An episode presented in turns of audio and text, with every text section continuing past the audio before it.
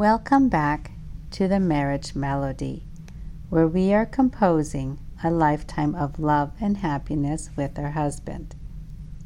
I am your host, Rivka Harper. The homework last time was to notice when you were independent. Was it a good form of independence, like choosing what food to make for dinner or completing your tasks at work? Or the form of independence that will tell your husband that he is not needed? For example, does he offer to help, but you tell him no thank you? Were you able to find a time where you can show your husband that he is needed? To accept his help even though you know you can do a better job? Or ask him in the sweetest voice if he minds coming over and helping you with something? Were you able to see your different types of independence?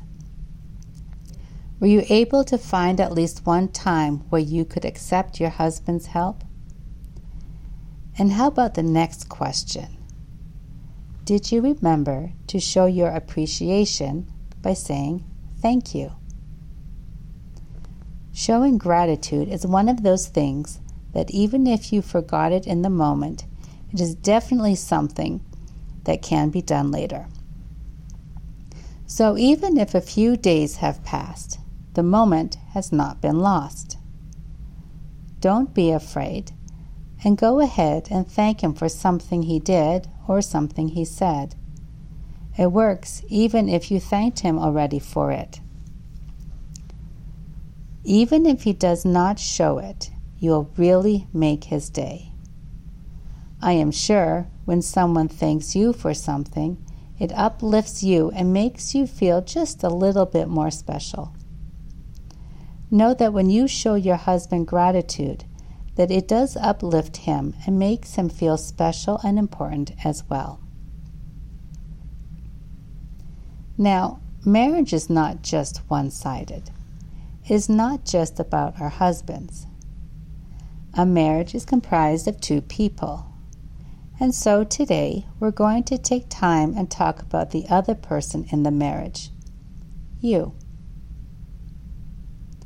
Okay, here it is self care. Something us women are notoriously terrible at. And why does it matter, anyways? Do I really need it? It sounds so egotistic. And, anyways, I don't have time for it because I'm busy with my children, my work, my home, my husband, and everything else life throws at me.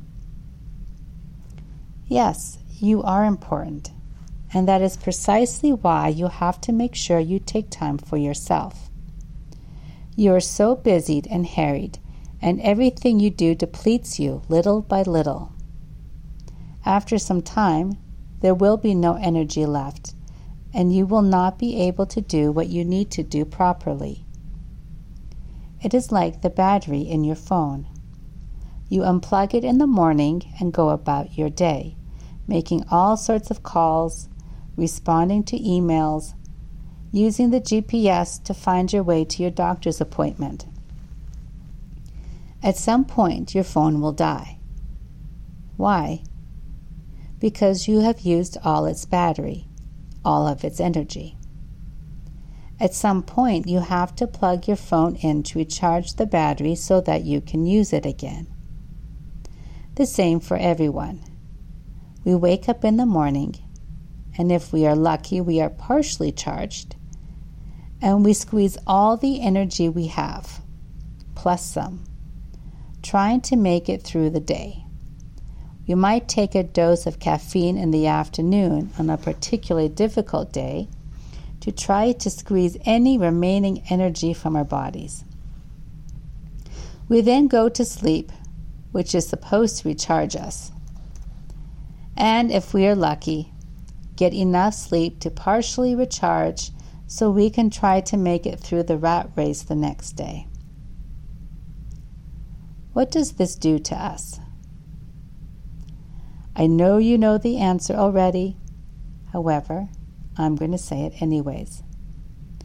we become depleted, irritable, cranky, angry, resentful. We feel that everyone needs us, but we don't feel we're giving what we can. And maybe we are even resentful for having to help someone else out. And dare I say, especially our husband? Now, what if I told you that it does not have to be that way? With a little bit of self love, we can give ourselves a chance of actually being energized, happy, and excited to be doing what we need to do. But I don't have time, I hear you say. Make time. If something is important, you will make it a priority. Making some time for you is a priority. Find the time. Once you start caring for yourself, you will likely find that other things will start to fall into place a little bit as well. Firstly, make sure you're eating properly. Eating a donut for breakfast, for there is nothing quick to grab, is not eating food. I'm sorry to tell you that. It's called eating a treat. Eat lots of vegetables. Find the ones that you like and don't be afraid to occasionally try a new one. You just might be surprised. Then add in your protein, fruits, carbohydrates, and yes, the occasional treat. If you see that your eating habits are needing an overhaul, start small. You can start by finding a healthier snack and try one or two new recipes a week that are healthier. If you do a drastic overhaul, it will most likely backfire. Take small steps and give yourself time to incorporate each new thing before adding something different. You might find that in general you are eating healthy, but it's the preparation of the meals that are so stressful Try to make a meal plan on the weekend for the coming week. And a little hint do this before you go shopping for the week. Yep, been there a few times. If you know what you're going to make, it makes it easier to shop. And when it's time to prepare the meal, you don't have to think about it, just look at your list. And don't forget to drink lots of water. Herbal teas, unsweetened seltzer, water with lemon slices, or other infused waters are also a great way to stay hydrated. Getting the right nutrients is the first step to feeling your best. It can take a couple of months to see the full results once you start getting the nutrients you need. And eating the right food and drink plenty of water can help with weight loss if needed. Check with your doctor to see if taking any vitamins or supplements will be helpful as well. And I am sure you can guess the next step to self care exercise. It does not matter what you do, you just need to move. Even taking a 30 minute walk each day counts. Be diligent. Come up with days and times that are good for you and keep to it. Don't skip your exercise time unless you are sick or something else comes up that is out of your control. And even if you're unable to do what you usually do, try to find another time to schedule a little exercise, even if it is something different. To help, set an alarm on your phone 30 minutes before your scheduled time to remind you. Many people find it really helps to exercise with a friend. You both will work together to make each other accountable. And it's more fun with a friend. Oh, and if you are lucky, you might be able to find something that your husband enjoys doing as well. And then, voila, bonus points for both exercising and having a date at the same time. And as with food changes, start small. Start with something that is attainable. If realistically you can only fit in two 20 minute exercise times a week, start with that.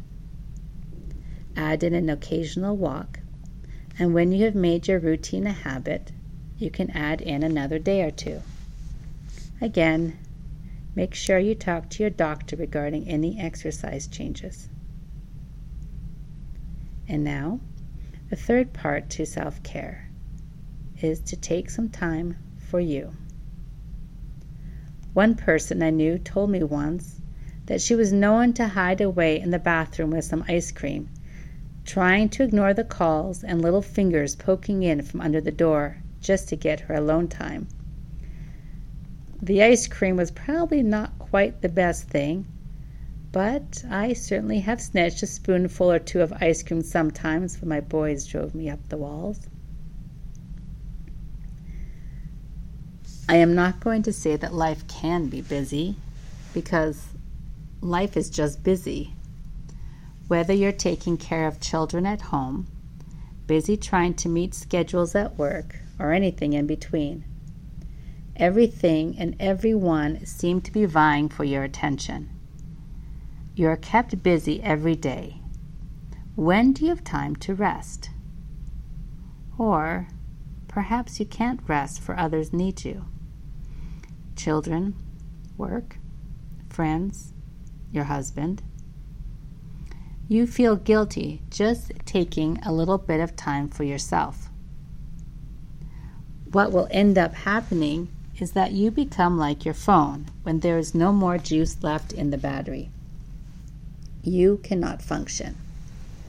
Stress, anxiety, frustration, crabbiness, lashing out, anger, these are all things that build up and then can burst forth.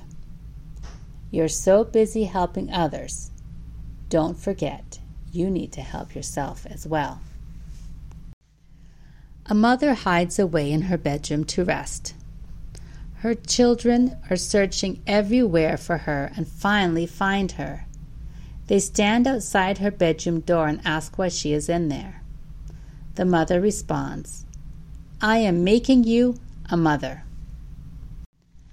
This mother knows that she needs to take time for her to rest and energize herself so that she has energy to help others. What kinds of things help you relax? Do you like to take a nap or go out for a walk all by yourself? Perhaps it is sitting in a quiet room listening to some music, maybe doing a hobby, going out for a drive, or having coffee with a friend. Talk to your husband let him know you need time to recharge so you can come back more energized and be a better wife, mother, and friend.